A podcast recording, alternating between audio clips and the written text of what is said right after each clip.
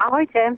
Keď nebudú včely, vymrie ľudstvo. Takáto veta koluje internetom a e, odborníci varujú, že by sme to mali brať celkom vážne. Neviem teda, či až od slova do slova, ale povedali sme si, že sa opýtame teba ako dlhoročnej včelárky. E, nakoľko je to... Mm, závažné, pravda. Je to, áno, je to veľmi závažné, ale pravda je taká, že ľudstvo vymrie skôr ako včely.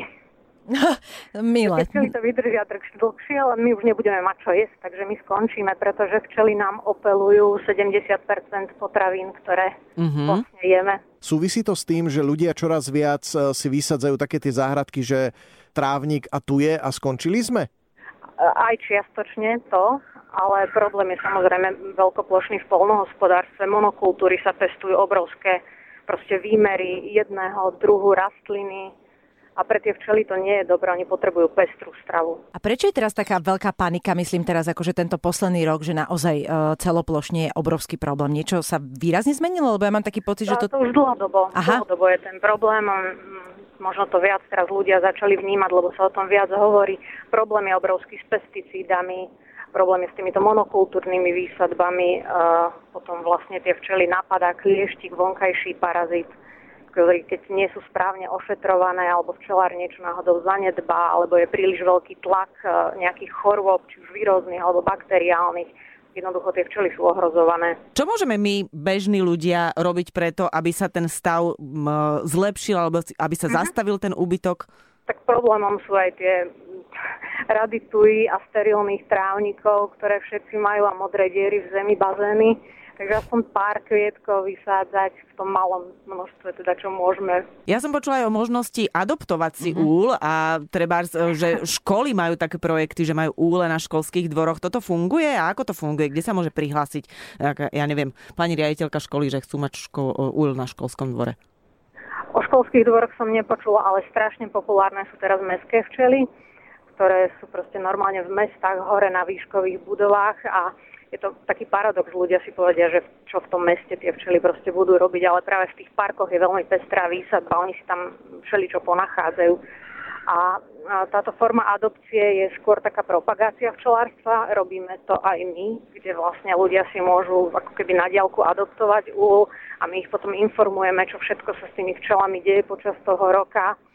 A vlastne tým, že si edukujeme tých tých ľudí, tých našich zákazníkov kvázi, tak sa trošku ináč správajú aj k tomu medu, aj k vlastne k tým včelám, že vedia toho viac, vedia, že to je produkt, ktorý tie včely vyrobili, ten med sa k ním nedostane len tak zrazu z nejakého reťazca. Takže už k tomu majú iný postoj. A potom tí ľudia sa aj pýtajú, čo môžeme spraviť presne toto isté, čo si môžeme vysadiť a niektorí z nich sa dokonca postupom času včelármi, čo je úplne super. Mm-hmm. Okrem medu, čo je tvoj taký top produkt, ktorý včely vyrábajú? Čokoľvek, čo tie včely v tom úli spravia, sa dá využiť. Má to nesmierny význam. Pre mňa je úplne takým najdôležitejším asi okrem medu propolis, ktorý má nesmierne výborné účinky, ale je tam toho kopec vosk, materská kašička, včely sa využíva na liečbu, na apiterapiu. Čo je vaša obľúbená domáca medicína zo včiel? Tak asi medová pálenka, nie? to sme chceli počuť. Deti ako by našli, no. na kašel. Na čokoľvek. Piť alebo kloktať? Určite kloktať a vyplúť. Veríme ti. Toľko škody. No a je nejaký rozdiel, keď si kúpim med priamo od včelára versus taký, ktorý si bežne kúpim v hypermarkete niekde? Mhm. Je tam určite rozdiel, lebo ak si ho kupuješ priamo od včelára, a najlepšie od včelára, ktorého poznáš, že je z okolia, tak vieš, ako ten človek sa o tie včely stará, vidíš mm-hmm. mu kvázi pod ruky že to bude bezpečné, ale zatiaľ, čo v tom reťazci nikto nevie, ako to bolo skladované, odkiaľ to prišlo, mnohé tie medy sú zmesové, čiže mm-hmm. nezodpovedajú našim štandardom, sú možno prehriace a je to vlastne iba obyčajný cukor. Je nejaký trik na to, podľa čo spoznám naozaj dobrý kvalitný med? Čiastočne sa to dá, samozrejme. Keď tú flašu obrátim s medom, tak tam vidíš takú bublinu, ktorá pláva hore, čím pomalšie pláva tak e, tým je ten med hustejší, má nižší obsah vody. kryštalizácia je veľmi dôležitá. Ten med musí skryštalizovať v celom profile rovnomerne. Ak tam zostane jedna časť, jedna vrstva skryštalizovaná a nad ňou tá vrstva tekutá, tak tá tekutá vrstva je pravdepodobne nejaký cukor. Toto a potom je... samozrejme podľa chutí, že ak to ochutnám a chutí to úplne ako prepečený karamel, tak to ten dotyčný, či už včelár alebo predajca zohrieval mm-hmm. a prepískol to trošku a vlastne ten med zabil absolútne. Uh-huh. Fantastický typ, Rita, ďakujeme ti veľmi pekne. Toto bola uh, včelárka Rita Novosadová a my ešte prajeme pekný víkend. Ďakujem veľmi pekne. A čoraz viac včiel.